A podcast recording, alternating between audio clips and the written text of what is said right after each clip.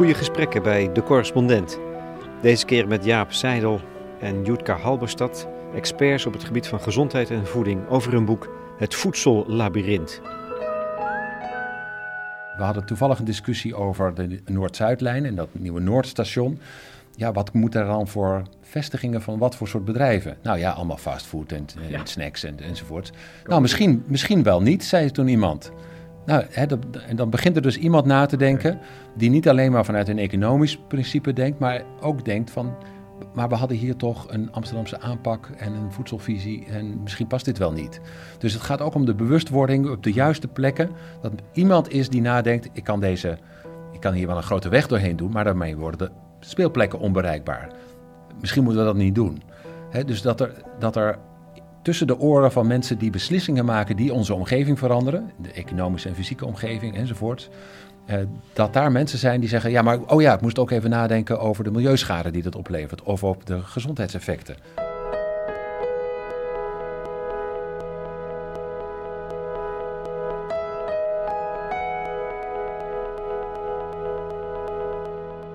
Nou, Jaap Seidel en Jutke Halberstad.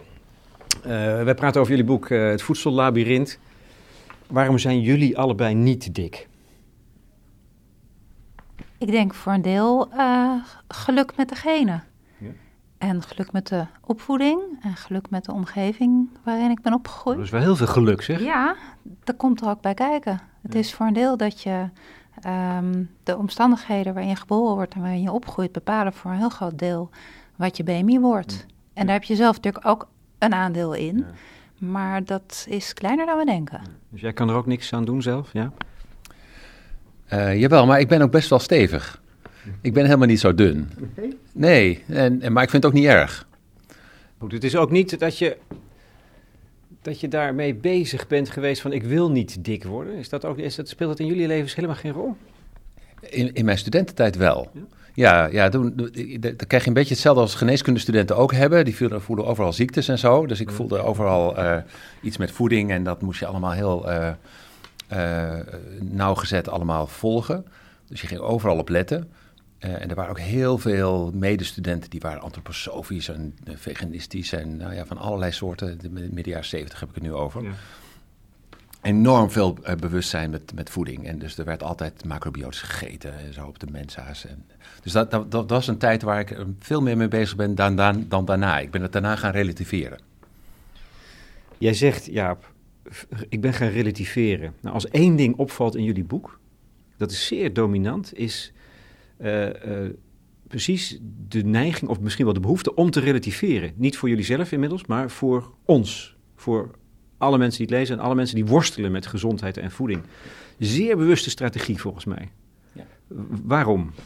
Nou, ik heb gesignaleerd, denk ik, dat heel veel mensen zich enorm veel zorgen maken over voeding, terwijl dat helemaal niet nodig is. Terwijl het grootste gedeelte van de bevolking zich helemaal geen zorgen maakt over voeding, maar dat daar wel heel veel aan te verbeteren valt. Uh, en dus die, die enorme obsessie die er vaak is met, met superfoods en met gezond eten en met slank zijn en met dat soort zaken. Uh, dat, dat is eigenlijk allemaal overbodig. Levert een heleboel stress op, een heleboel ellende en nauwelijks gezondheidswinst. Uh, maar waar het om gaat is de mensen die eigenlijk min of meer slachtoffer zijn van hun eigen achtergrond, hun cultuur, hun fysieke omgeving, de omstandigheden. Daar zou je eigenlijk wat meer aandacht aan moeten besteden. Dus dat is een bewust gekozen strategie. Ja. ja, en het is ook voor de mensen die er wel mee bezig zijn, goed denk ik om ze een beetje een geruststellende boodschap te geven. Want mensen raken helemaal van slag. Mensen die bewust met eten bezig zijn, juist die mensen raken helemaal verstrikt in het labyrint van informatie over voedsel en over gezondheid. En dan denken ze, oh god, ik mag geen brood. En oh nee, ik moet aan de sojamelk. Of oh help, ik eet meer dan drie eieren per week. Gaat dat wel goed aflopen met mij? Hoe komt dit? Waarom, waar, waar, waar, waar is die verwarring of die, dat, dat ondoorzichtige door ontstaan? Nou, dat heeft onder andere mee te maken dat heel veel mensen uh, hebben het over voeding als het over hun gewicht gaat. En gewichtsobsessie en je lichaamsbeeld, dat is heel erg dominant. Hè? Dus om een voorbeeld te geven, 80% van de meisjes lijnt van de jaar 12, 13. Waarvan meer dan de helft extreem. Ja, dit is helemaal niet nodig. Dat bedoel ik met, de, dat zijn de mensen die obsessief met iets bezig zijn, terwijl dat niet zou moeten. Uh, dat richt meer schade aan dan dat het goed doet. En aan de andere kant heb je een heleboel mannen van middelbare leeftijd met een behoorlijke buik, die zeggen van ja, dat is allemaal prima, dat heb ik helemaal geen last van. Maar die hebben een levensgroot risico om diabetes, hart- en vaatziekten en kanker te krijgen. En hè, dus die, die uh, tweedeling is er heel erg. En die zie je het meest pregnant eigenlijk als het gaat om lijnen met je gewicht en je, en je uiterlijk bezig zijn. En heel veel van de mensen um, denken bij voeding alleen maar daaraan. Jullie hebben, leggen er zo de nadruk op dat ik er bijna wantrouwig van word, in het boek althans. Nou, ja, dat, we, we doen dat bewust een beetje omdat er heel erg veel um, oordeelsvorming is over mensen die ongezond zijn.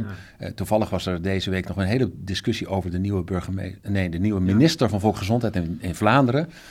Uh, en het ging alleen maar over haar uiterlijk en haar gewicht.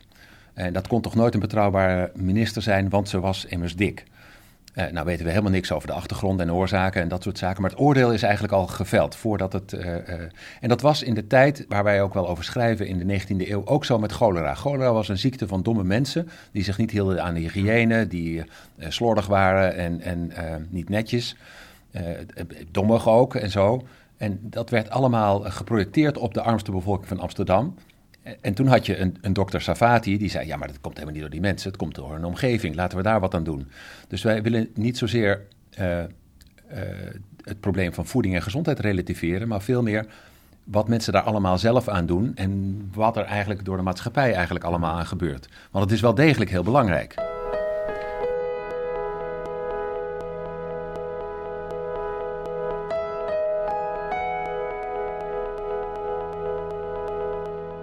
Met die relativerende toon schrijven jullie ook ergens dat de uitdaging juist aan de mensheid, nou ja, om te beginnen in Nederland, ongelooflijk groot is juist. Want we moeten, um, we hebben gezonder, meer en duurzamer geproduceerd voedsel nodig. En tegelijkertijd moet het ook nog eens beter verdeeld worden. Ja. Dus het is een bijna niet te halen uitdaging tegelijkertijd. Nou, er is, een, uh, er is absoluut een probleem. Er is absoluut een uh, uh, overgewicht en obesitas komt wereldwijd ontzettend veel voor. 2 miljard mensen ter wereld hebben overgewicht, waarvan een kwart obese is. Dat zijn ook heel veel kinderen. Um, in Nederland is het ook een groot probleem en het heeft invloed op mensen, hun welzijn en hun gezondheid op de korte en de lange termijn. Dus het is wel iets waar we wat mee moeten. Maar dat is wel goed om dat te doen op een manier waarbij je rekening houdt met de achterliggende oorzaken van het ontstaan van dat probleem. Dus dat je niet tegen mensen die te zwaar zijn zegt van joh, uh, je bent te zwaar, eet gewoon eens wat minder, dan is het opgelost. Nee, want er spelen vast en zeker andere zaken. Iemand heeft misschien vreselijke stress, waardoor hij hormonaal gestuurd meer trek krijgt om te eten. Misschien is hij net ontslagen, misschien heeft hij al jaren huwelijksproblemen, misschien heeft hij, uh, nou ja, wat voor problemen dan ook, dat, dat moet je weten. En daar, die problemen moet je dan proberen te beïnvloeden. En dan wordt het mogelijk om ook het gezonde gedrag uh, te, te stimuleren. Nou ja, wat, wat heel belangrijk is, is bij dit, thema, is dat wij vinden dat het mensen eigenlijk veel meer moet schelen. Het moet ze kunnen schelen. Dat, wat het, wat, waar ons voedsel vandaan komt. Waar, wat er allemaal gebeurt in de wereldhandel. Met het leegvissen van de zeeën en met de, uh, de, de, landbouwgrond die opraakt. Uh, dat er straks met 9, 10, 11, 12 miljard mensen op de aarde wonen die gevoed moeten worden. Um, het, het, is een beetje net zoals met het, het klimaatprobleem. Er is heel weinig wat je zelf kan doen. Maar het moet ons wel heel veel kunnen schelen, omdat dat uh, iets is wat ons allemaal aangaat. Ik, ik, realiseer me dat jullie hebben een hele lastige tegenstander, denk ik. De ideologie van het neoliberalisme. Ja. Die alle verantwoordelijkheid bij ons individuutje ligt. Ja. Dat is bijna niet te winnen. Nou, dat is niet waar. Um, het, het, is wel waar dat, dat uh, uh, liberalen erg, erg, vinden dat de autonomie bij het individu ligt. Maar uh, je hebt ook bijvoorbeeld hier in Amsterdam een VVD-wethouder die snapt dat mensen het zelf moeten doen, maar dat, ze, dat hij moet zorgen voor een goede omgeving. Dus dat er, het wel zo is dat uh, kinderen water moeten kunnen drinken, dat ze buiten moeten kunnen spelen, dat ze lichamelijk actief moeten kunnen zijn uh, na schooltijd. dat, dat soort zaken. Want juist dan krijgt het individu de kans om zelf zijn verantwoordelijkheid te nemen. Hmm. En als je als overheid die mogelijkheden van gedrag gezond gedrag met name inperkt of onmogelijk maakt, dan doe je iets niet helemaal goed als liberaal. Je moet ze de keus geven. Maar in Nederland kunnen we allemaal water drinken. en een over, Nee, dat valt Nee. reus tegen.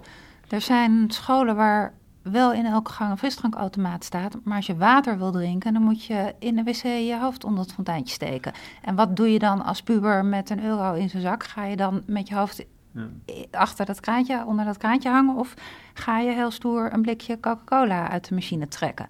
Terwijl als je het aantrekkelijk maakt om water te drinken, dan geef je echt een keus. Op het moment dat het, dat het ene heel makkelijk en aantrekkelijk is en het ander niet, dan hebben kinderen eigenlijk geen keus. Net als op kinderfeestjes bijvoorbeeld. Op kinderfeestjes wordt limonade geschonken, of als ze wat ouder zijn, wordt er sap geschonken. En als ze nog wat ouder zijn, wordt er frisdrank geschonken. En vaak wordt er niet eens water geschonken. Dat geldt ook voor kinderdagverblijven en voor naschoolse opvang.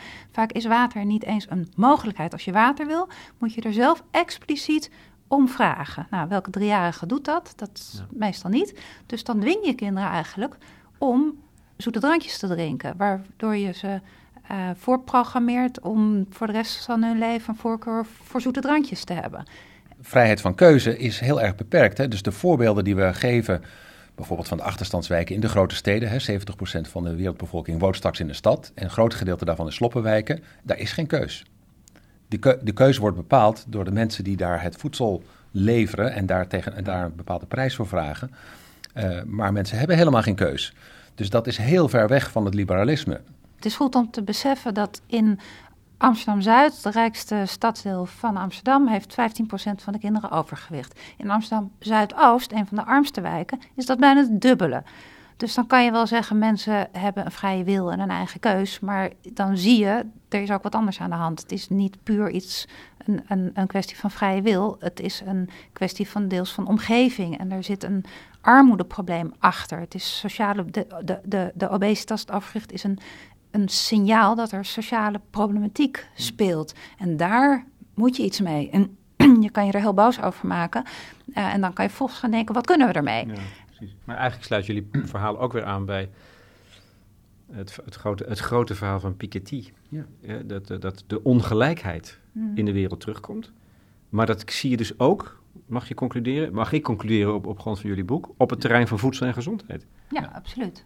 Ja, en dus eh, levensverwachting en de mogelijkheden om goed te kunnen functioneren in de maatschappij, dat eh, hangt allemaal met elkaar samen. En het is ook een wisselwerking. Op het moment dat je arm bent en in een achterstandsbuurt woont waar minder vers eten te koop is en minder speelplek is, dan heb je ook minder kans om gezond op te groeien, waardoor je weer minder kans hebt om succesvol op de arbeidsmarkt te zijn. Dus dat is een zichzelf versterkend proces. En het is onze taak als, als maatschappij, als overheid, als wetenschappers, als burgers, om daar eh, in in te grijpen, na, na, na te zoeken van hoe zit dat nou? Dat is ook wat we met dit boek in kaart proberen te brengen, van wat zijn nou al die mogelijke achterliggende oorzaken en hoe kan je daar invloed op uitoefenen? Want dan kunnen we zorgen dat we met z'n allen een gezondere maatschappij creëren, met gezondere mensen. Een van de dingen die er meteen een effect hadden was eh, dat, dat ik ook me realiseerde. Eigenlijk komen jullie uit bij, bij ook bij hele traditionele waarden, Mhm. valt mij op. Ja. Hè? Bijvoorbeeld eh, als gezin samen eten. Ja, ja. En dat heb ik dus gisteravond ook maar eens gedaan. ik dacht van kijk, hey, dat heeft toch... Ja, geweldig. Meteen een gesprek over, over eten. Mijn dochter van elf, die, die had een eh, aflevering van Klokhuis gezien. En die, en die vertelde over een, een designer, die had een bord ontworpen met lichtjes aan de rand. Die aangeven hoe lang je eigenlijk moet kauwen op, Oh. op een bord. Maar ik kon dus uitleggen aan haar van ja, maar het is niet maar één ding. Want Ja. als ik nou iets van jullie boek Ja. onthoud, dan is het dat het een werkelijk heel ingewikkeld samenstel is van allerlei verschillende eh, factoren. Waaronder je eigen Ja, ja, ja. verantwoordelijkheid, Ja. maar nog veel meer. Dus er moet op alle niveaus worden samengewerkt. Ja. Dat is eigenlijk misschien wel de allerbelangrijkste boodschap. Ja, ja, ja, we moeten als samenleving, alle, alle sectoren moeten meedoen. De scholen moeten zorgen dat er een gezond aanbod is. Op de middelbare scholen moet er een gezonde kantine zijn. Op de lagere scholen moeten ze een gezond beleid hebben als het om tracteren gaat. Maar de sportkantines moeten ook op orde zijn. En we willen dat als kinderen naar een verjaardagspartijtje gaan... dat ze niet en chips en cola en frietjes en ook nog een stuk taart krijgen. Dat, dat hoeft niet, maar dat moeten we met z'n allen bespreken. En we willen ook dat de, de winkels nadenken over het aanbod en de zeurkassa's. Dat er niet alleen maar snoep bij de kassa ligt, zodat je eigenlijk je kind niet mee kan nemen naar de supermarkt. Want dan krijg je per definitie gejengel. Noem je dat een zeurkassa? De zeurkassen, ja, de, ka- de kassa waar het snoep op kinderooghoogte ligt. Zodat als je daar Heel staat te wachten met je kind, dat jouw kind gaat zeuren. Mama, mag ik? Maar mag ik dan? Ja, maar mama, maar mama, mag ik? Mag ik? Mag ik? En nou ja, op een gegeven moment, eh, je zegt zes keer nee en de zevende keer zichtje, want het is ook nog in de aanbieding. Ja, zo maak je het mensen wel heel moeilijk. Dus we moeten met z'n allen zorgen dat het niet normaal is als je zwemdiploma krijgt, dat je van de juf een zak snoep krijgt als, als beloning. Of van opa en oma en ook nog van de juf. Het, het moet normaal worden dat we met z'n allen proberen een gezonde omgeving te creëren. Juist ook voor kinderen, omdat kinderen kunnen op jonge leeftijd heel makkelijk gezond gedrag aanleren. En als ze eenmaal ouder zijn en het ongezonde gedrag weer moeten afleren, dan is dat een stuk moeilijker. En dan kom ik ook bij die traditionele, wat jij noemt, traditionele Ja. waarden die we een beetje kwijt zijn geraakt. Het, we hebben nu zo'n welvaart dat het niet meer nodig is om zelf te koken. Want een afvalmaaltijd is bij wijze van spreken goedkoper en makkelijker. En je rijdt er zo langs en je neemt hem zo mee. Maar laten we proberen wel met aandacht samen te koken, samen te eten, een gesprek te voeren. Dat, ja, je kan het traditioneel noemen, maar het is misschien iets wat de mens gewoon nodig heeft. En Maar het is wel opvallend natuurlijk hè, dat je daarvoor kiest, dat, dat jullie daaruit komen in een maatschappij die zo razendsnel verandert op alle mogelijke niveaus en eigenlijk een andere kant op gaat. Maar dus, wat ik, ik Maar lijkt dat me, is niet helemaal waar. Nee? Want tegelijkertijd zie je ook een tegenbeweging van mensen die, die wel juist weer op zoek gaan naar eh, lokale moestuintjes en daar samen hun groenten verbouwen. En het prettig vinden om bij de supermarkt een, een schap te zien waar de lokale groenten te koop zijn. En eh, dus het- er is ook Ja. wel heel veel interesse Ja. voor gezondheid. Ja, het heeft ook met een, op een, eh, dat, dat is eh, allemaal natuurlijk heel, heel erg waar en vooral heel erg in de nauwe omgeving van mensen. Maar we zien natuurlijk dat voedsel is in de handen geraakt van eh, de handel. Eh, en, en dus is het wereldhandel, het is landbouw, het is ook biobrandstof. Het is, eh, eh, eh, je kunt er geld aan verdienen. Er moet zoveel mogelijk tegen zo laag mogelijke prijzen geproduceerd worden. Eh, voor zo hoog mogelijke winstmarge met lange ketens waar eh, met heel veel bewerkingen toevoegen aan dat eh, eten, want dat levert ook weer extra winstmarges op. En, en dat is natuurlijk iets waar, waar onze gezondheid het slachtoffer van dreigt te worden. En met name mondiaal is die wereldwijde ehm, epidemie van welvaartsziekten, wat wij welvaartsziekten noemen, maar wat eigenlijk armoedeziektes aan het worden zijn, van diabetes en obesitas, hart- en vaatziekten en kanker, dat 80% daarvan zijn mensen met een lage opleiding en een laag inkomen tegenwoordig. Bijna allemaal in steden wonend. Eh, en die zijn het gevolg van een veranderend voedselaanbod, wat vooral ge, ja, gekomen is door handel eh, en landbouw en, en politiek en, en dat soort zaken. En dat dreigen we natuurlijk kwijt te raken. En daarmee raken we ook de belangrijke rol van ons voedsel in onze cultuur kwijt. Als identiteit, als samenbindend middel. eh, zoals ik al zei, verbroedering begint bij eten. eh, en, en het, maar dat, ja, dat kan niet meer als iedereen individualistisch zeg maar, een, een, ehm, eh, zijn natje en droogje krijgt aangereikt eh, door middel van een systeem wat vooral winst, op win- winstmaximalisatie is ingericht.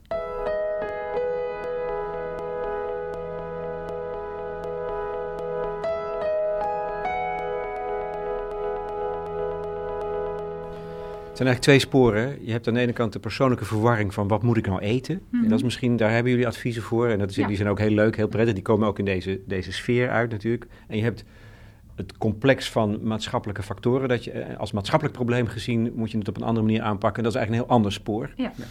En dan kun je natuurlijk afvragen ehm, wat die verschillende betrokkenen ehm, kunnen doen of zouden moeten doen. eh, om te beginnen bij de overheid. Ja. Eh, neoliberaal gedreven in Nederland. Ja. Dus zoek het eigenlijk maar zelf uit, is het idee. Terwijl tegelijkertijd de, de gezondheidskosten omlaag moeten. En ze niet weten hoe, dat, hoe ze dat voor elkaar moeten krijgen.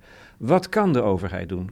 Eh, landelijk en regionaal. Wat zijn, wat, waar, waar verwachten jullie eigenlijk het meest van? Nou, het is heel fijn als de overheid het in ieder geval mogelijk maakt dat de gezondere keus de meest voor de hand liggende en makkelijke. Maar kan de overheid dat doen? Ja. Kan, Nou, een van de dingen waar ik heel blij van zou worden is als de marketing van ongezond voedsel voor jonge kinderen eh, minder wordt. Dat ik moeten niet, ze dan verbieden of zo? Met, nou ja, ik weet niet waarom er Disney-prinsessen op de toetjes moeten staan en ik dan Ja, daar omdat langs... het geld oplevert. Ja, Ja, ja. maar ja, dan... Ja, maar dat is het belangrijkste criterium in deze samenleving. Maar de vraag is of dat voor de overheid ook het belangrijkste criterium zou moeten zijn om het beleid op te baseren. Dat betwijfel Ja, ik. maar dat is wel het Eh, geval op het ja. ogenblik. Ja. Maar ik denk dat dat, dat, dat wel kan. hè. Ik, ik heb veel overleggen met verschillende soorten van sectoren die zich nooit hebben bezighouden met voedsel. Ook niet met eh, gezondheid en zeker niet met overgewicht en met kinderen. Eh, maar dat gaat dan over onderwijs en dat gaat over ruimtelijke ordening, over verkeer, over veiligheid, over al van dat soort zaken. Die nadenken eh, over wat hun invloed is op het gedrag van mensen. De ministeries dus. De ministeries, maar ook de wethouders in de steden of de mensen die de wijken eh, besturen.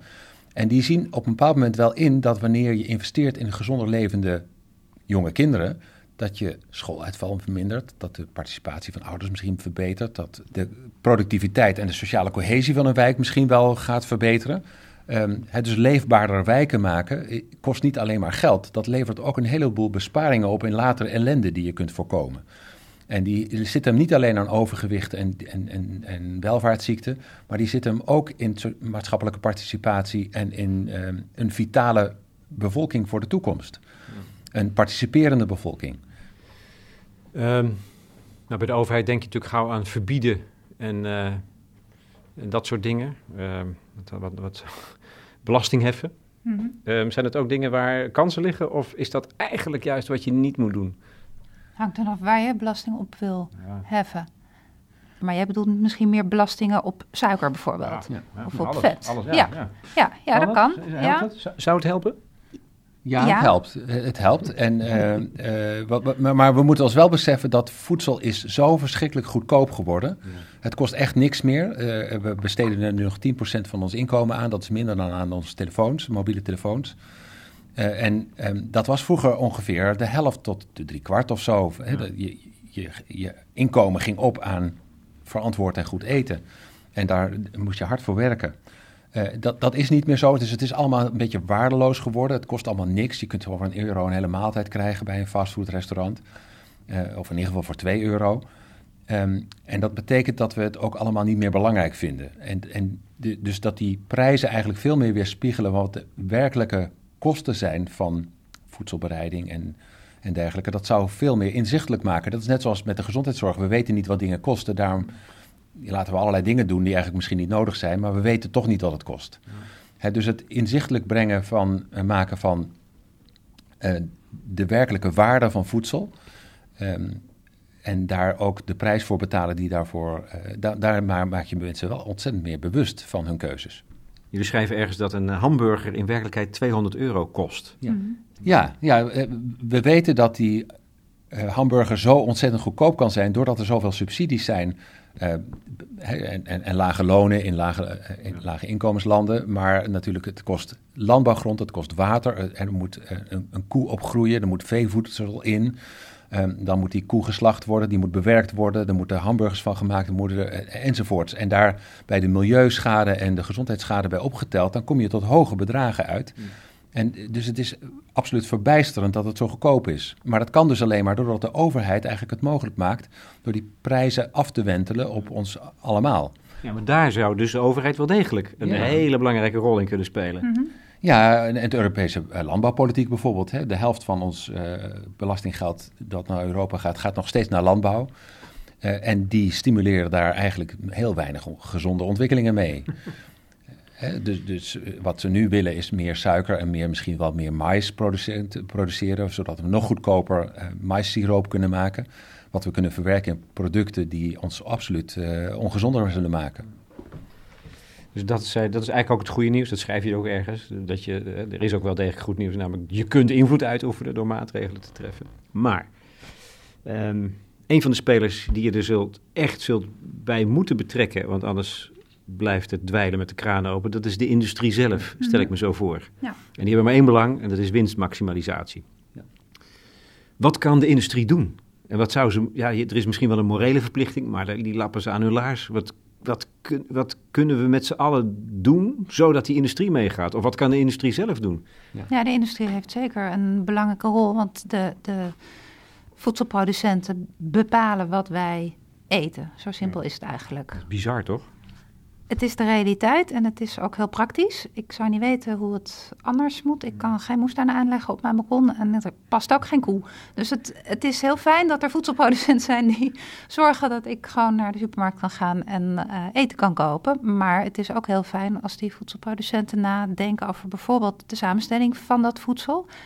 Uh, en er zijn ook, misschien gaat dat gereguleerd worden, misschien niet, maar in ieder geval zijn ze ook voor een deel al zelf bezig na te denken hoe kunnen ze het zoutgehalte verlagen en het suikergehalte verlagen en het vetgehalte verlagen en de samenstelling verbeteren. Daar, daar denken ze over na. Gaat natuurlijk allemaal niet snel genoeg, maar hmm. daar zijn ze wel mee bezig. En het andere waar de levensmiddelenindustrie iets mee kan, is de, de marketing en het uh, speciaal voor kinderen maken van producten die eigenlijk uh, extra ongezond zijn. Als je de, de ontbijtgranen voor kinderen uh, in het schap bekijkt en de ingrediënten bekijkt en die legt naast uh, gewoon uh, havermoutpap, dan schrik je helemaal kapot. Het is gewoon voor, wat is het, een derde suiker.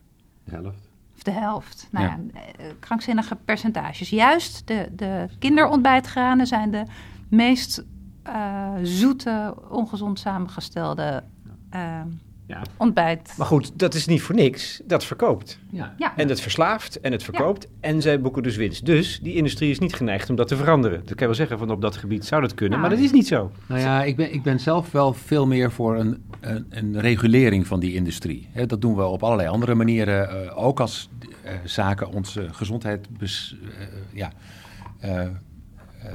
beschadigen, dan gaan we uh, gezondheidsbeschermende maatregelen invoeren. Dat doen we op allerlei manieren die ook de vrijheid van burgers inperken. Hè. Dus we mogen niet te hard rijden, we mogen niet met alcohol opdrinken uh, achter het slot, uh, achter, achter het stuur. en um, zo zijn er allerlei maatregelen die we natuurlijk wel vanzelfsprekend vinden. We mogen geen wapens dragen en we mogen ze zeker niet gebruiken in het openbaar. Um, en dat zou dus eigenlijk ook voor voedsel net zo goed kunnen. Hmm. dat je op een bepaald moment zegt, uh, iemand die moedwillig energiedranken verkoopt aan achtjarigen, ja, die moet dat niet doen. Dat moeten we verbieden. Net zoals we de sigaretten en alcohol verbieden voor uh, die leeftijdsgroep. En um, dan moeten we ons realiseren dat, dat voedsel natuurlijk net zo goed onze gezondheid bedreigt als hmm. al die andere gedragingen en de vehikels die dat uh, allemaal mogelijk maken. Maar is er een schijn van beweging die richting op? Want dat, heb, dat gevoel heb ik namelijk helemaal niet. Bij bedrijven? Ja, ja. ja, die zijn heel erg bezig met, met verantwoord ondernemen en duurzaam ondernemen en het milieu sparen. En ook de, de, uiteindelijk willen de bedrijven ook natuurlijk uh, ten eerste dat hun klanten lang en gezond leven, zodat ze veel, uh, veel kopen. En tegelijkertijd uh, bij bedrijven werken ook mensen met kinderen. En, en, en ja, dat, het zijn. Ja. natuurlijk werken daar ook mensen met, met besef van maatschappelijke verantwoordelijkheid. Het is, het is hun doel om geld te verdienen, maar het is niet hun doel om de mensen zo ongezond mogelijk te maken, lijkt me. Nou ja, kijk, het gaat wel heel erg langzaam. Het gaat met kleine stapjes, omdat natuurlijk de, de korte termijn winsten... die zijn altijd belangrijker dan de lange termijn doelen. Uh, maar ik zag toevallig in de, wat is het, de duurzame top 100 van Trouw. Daar staat, Paul Polman staat op nummer 2, geloof ik. Het is um, Unilever. Ja, dus dat blijkbaar wordt dat gewaardeerd door mensen die erg aan duurzaamheid uh, kijken. Dat er dingen gebeuren die misschien wel op korte termijn veel geld kosten, maar die op de lange termijn wel mogelijk maken uh, dat de planeet leefbaar blijft. Hè. Ze zijn bijvoorbeeld, weet ik van Unilever, ooit eens begonnen met dat keurmerk voor vissen. Hè, voor voor uh, de World Stewardship on Fisheries of zo is het geloof ik. Uh, waarbij eigenlijk alleen maar duurzaam geproduceerde vis zou moet, moeten worden gevangen. Dat, nou ja, dat zijn bewegingen die natuurlijk niet in het belang zijn van de korte termijn winsten van een aandeelhouder. Uh, maar die op de lange termijn wel een strategie hebben dat je over tien jaar nog steeds vis kunt verkopen.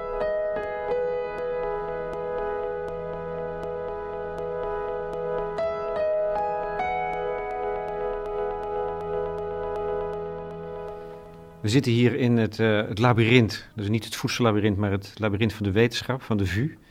Ik zie nog wel wat groen trouwens hier vanuit jullie kamer. Terwijl om hier te komen moet je echt een ongelooflijk lange weg afleggen. Door gangen en uh, nou, krochten. Um, er is ook een speler, hè, de wetenschap. Die het eigenlijk alleen maar ondoorzichtiger maakt. Dus waar ligt. En het sluit een beetje aan bij het gesprek dat ik met Trudy de Hu heb gevoerd. over mhm. de wetenschap. Hè, en, en hoe die functioneert. En hoe die steeds meer aanschurkt tegen het bedrijfsleven en misschien wel daardoor haar autoriteit begint te verliezen. Dat zie je eigenlijk ook op jullie terrein. Ja. Ja. En hoe ernstig is dat in dit geval? Nou, het, is, ehm, het zijn verschillende dingen. Eén ding is dat het ingewikkeld is dat je als eh, wetenschap doe je onderzoek en je hebt ook te maken met het bedrijfsleven. Het is gewoon ook een speler. En als je, ehm, je kan niet onderzoek doen in je ivoren toren. Je doet onderzoek in een maatschappij. Dus je hebt ook te maken met het bedrijfsleven en met de politiek en met de maatschappij. En dat is allemaal met elkaar verbonden. Dus je moet een manier vinden om dat zo te doen dat het geen eh, schade doet. En Maar dat doet het wel.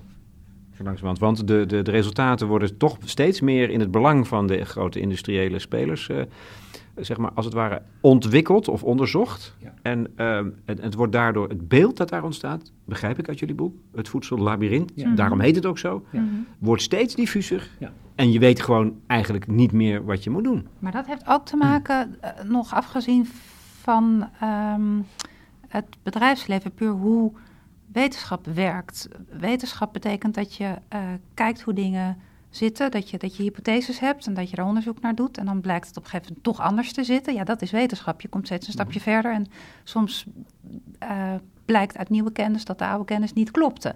En dat wordt naar buiten gebracht en dat vinden mensen verwarrend. En dan zeggen ze, hé, hey, het was toch zus en nu is het zo. Hoe, hoe, hoe kan dat nou? Eh, nou, dan zal het allemaal wel niet kloppen. En dat proberen we ook uit te leggen. Ehm, dat is hoe wetenschap werkt. Het, het, het klopt wel en nee, we weten het allemaal nog niet zeker, maar het lijkt... ehm, Ja, Maar ondertussen gaat die wetenschap toch aan, de- aan de haal met resultaten ja. Die, die ze gebruikt waar ze ze kan gebruiken. Je snijdt absoluut een, een eh, essentieel thema aan. Het he- heeft ook weer mee te maken dat de samenleving vindt wetenschap ook niet meer zo belangrijk. En hoger onderwijs eigenlijk ook niet. Ik krijg, ik krijg jaar na jaar minder geld voor het onderwijs wat ik geef, maar ik moet het wel beter doen steeds. En, dat, en datzelfde geldt voor onderzoek. Er is steeds minder geld voor onderzoek en er moet steeds meer gebeuren. En het moet ook steeds meer geld opleveren. De maatschappij wil dat die wetenschap niet alleen maar een soort subsidiepot is, maar dat dat ook geld gaat opleveren, omdat dat bedrijfsleven eh, kan stimuleren, dat het werkgelegenheid gaat opleveren enzovoort. Nou, er is in onderzoek naar sociale processen en eh, schooltuintjes en dat soort zaken, wa- wat wij veel doen, niet zo heel veel te verdienen. De, de, eh, de, de, de grote eh, verdiening zit natuurlijk van kun je een nieuw eh, eh, soort yoghurt maken waardoor de bloeddruk verlaagt. Eh, en dan kunnen we dat voor 5 euro gaan verkopen. Eh, kun je dat niet uitzoeken, wetenschapper? Nou, dat kan, dat kan die wetenschapper dan wel. En dan kan die daar ook mee eh, in de krant komen. Het bedrijfsleven kan patenteren. We kunnen dat product op de markt brengen, wereldwijd exporteren en een grote speler worden op de emerging markets van de arme landen en zo. En zo gaat dat natuurlijk, zo, zo eh, zit dat in elkaar. En Ehm, ja, wetenschap is dus een onderdeel van het economische proces geworden. Het, mag, het is niet meer vrijblijvend en mogen niet mensen zitten na te denken. Nee, dat moet iets opleveren. Dat zie je ook aan de subsidies. De, de overheid geeft subsidies aan de topsectoren, zo heet dat dan. En, en ook aan eh, topinstituten, zoals Food and Nutrition in, in, in Wageningen. Daar gaan vele eh, honderden miljoenen heen. Die alleen maar mogen worden besteed als het ook iets oplevert voor het bedrijfsleven. En dat heeft te maken met onze concurrentiekracht die, die Europa heeft ten opzichte van Azië en Amerika. Ik bedoel, ik snap het allemaal wel. Dus dat, dat is natuurlijk ook belangrijk. En In dat spel, wat moet wetenschap doen? Want die dreigt dus eigenlijk uitgehold te worden, zou je kunnen zeggen. ja. En daarmee aan, aan juist het uiteindelijk te verliezen aan invloed. Ben ik dan weer te somber? Ja, Eh, nee, jullie willen, jullie willen niet somber zijn, dat weet ik wel. Maar... Eh, eh, ik ben daar ook wel somber over. Kijk, als, als wij als samenleving niet meer iets over hebben aan waardevrije wetenschap en onafhankelijkheid en dat soort zaken, ja, dan verliezen we die dus. En dan moeten we, maar dan moeten we het ook wel beseffen dat, dat, dat we het zelf met elkaar zo gewild hebben. Ehm, en, dat, en dat zie je heel, heel duidelijk. Ehm, eh, als ik geen ehm, subsidies meer krijg of samenwerkingen aangaan met het bedrijfsleven, dan zal mijn afdeling stoppen met bestaan. En daar ja, ben ik dan uitgehold of kan ik nog ook heel veel zinnige dingen doen als ik ook met het bedrijfsleven kijk naar hoe zou je gemeenschappelijk nog wat kunnen eh, opzetten. Eh, maar het zijn absoluut heel eh, fundamentele dilemma's die ons eigenlijk allemaal veel meer zouden moeten bezighouden dan ze nu doen. Laatste ronde. Jutka Halberstad en Jaap Seidel. Ehm, dat is meer, ligt meer op het persoon. We hebben nu dat spoor gevolgd van de, het, het, complex, waarbij als maatschappelijk probleem het ook als, als zodanig ehm, behandeld moet worden. Maar nu even terugbrengen tot wat ik eet. Hoe laat is het eigenlijk? Het is Lunchtijd. Het is lunchtijd op de universiteit. Wat gaan jullie nou zo eten bij de lunch, Noetka? Een uh, boterham met kaas.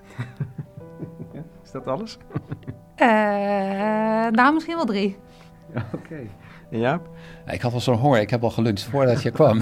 en wat heb je gegeten? Ik heb een broodje met zalm gegeten. Okay. Ja, ja, Want dat is, het, dat is het een beetje, wat, wat mag allemaal? Brood, groente, groente, fruit volgens mij. Ja. Eieren, vis, melk, water en koffie. Tel ik als allemaal, allemaal kan je allemaal fijn eten. Eigenlijk vooral basisproducten. Zodra het heel sterk bewerkt wordt en het in pakjes en zakjes zit en er zout aan toegevoegd is enzovoorts, dan is het eigenlijk al veel, veel minder lekker. Dat beginnen mensen ook steeds meer wel te beseffen. Um, en hoe minder bewerkt het is, hoe, hoe meer smaak het eigenlijk heeft. En daar moet je dan ook wel de prijs voor betalen.